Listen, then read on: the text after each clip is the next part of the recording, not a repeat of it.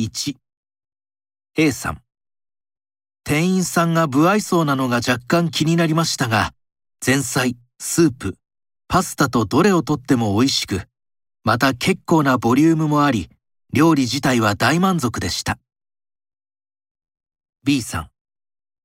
白いレンガの壁と大きな窓が印象的な雰囲気のある店。味は可もなく不可もなくというところ。気軽に入れる割には落ち着いて食事ができます。C さん。ランチ1500円とランチにしては高めでしたが、前菜やデザートもついてリーズナブルと言えます。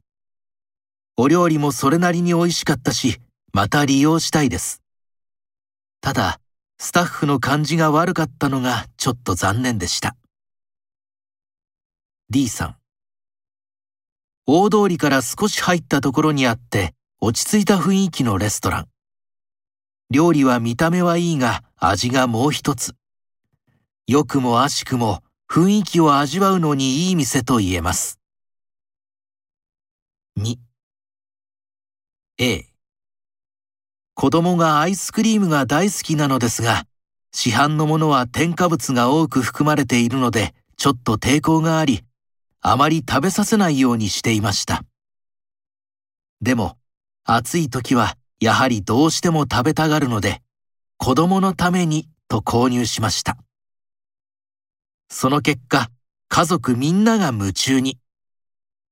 甘さも調節できますし、もちろん無添加でとてもヘルシー。子供にも安心して食べさせられるようになりました。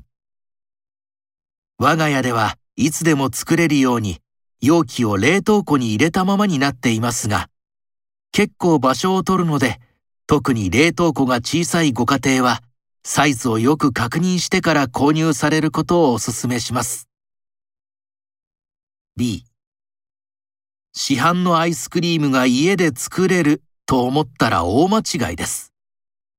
添加物が入っていないというと聞こえはいいですが、市販のものに入っている溶けにくくする成分が含まれていないので、あっという間に溶けます。よほどエアコンの効いている部屋ならいざ知らず、暑い時は器に取り分けているそばから溶け始めます。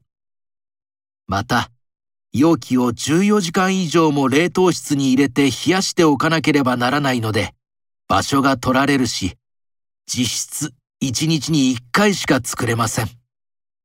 また、1回に作れる量が 500ml 程度ですから、パーティーなどでは使えません。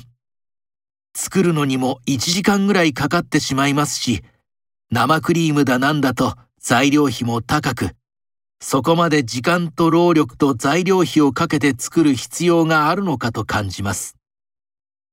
3割引きのアイスクリームを買いだめしておく方がよっぽど安いです。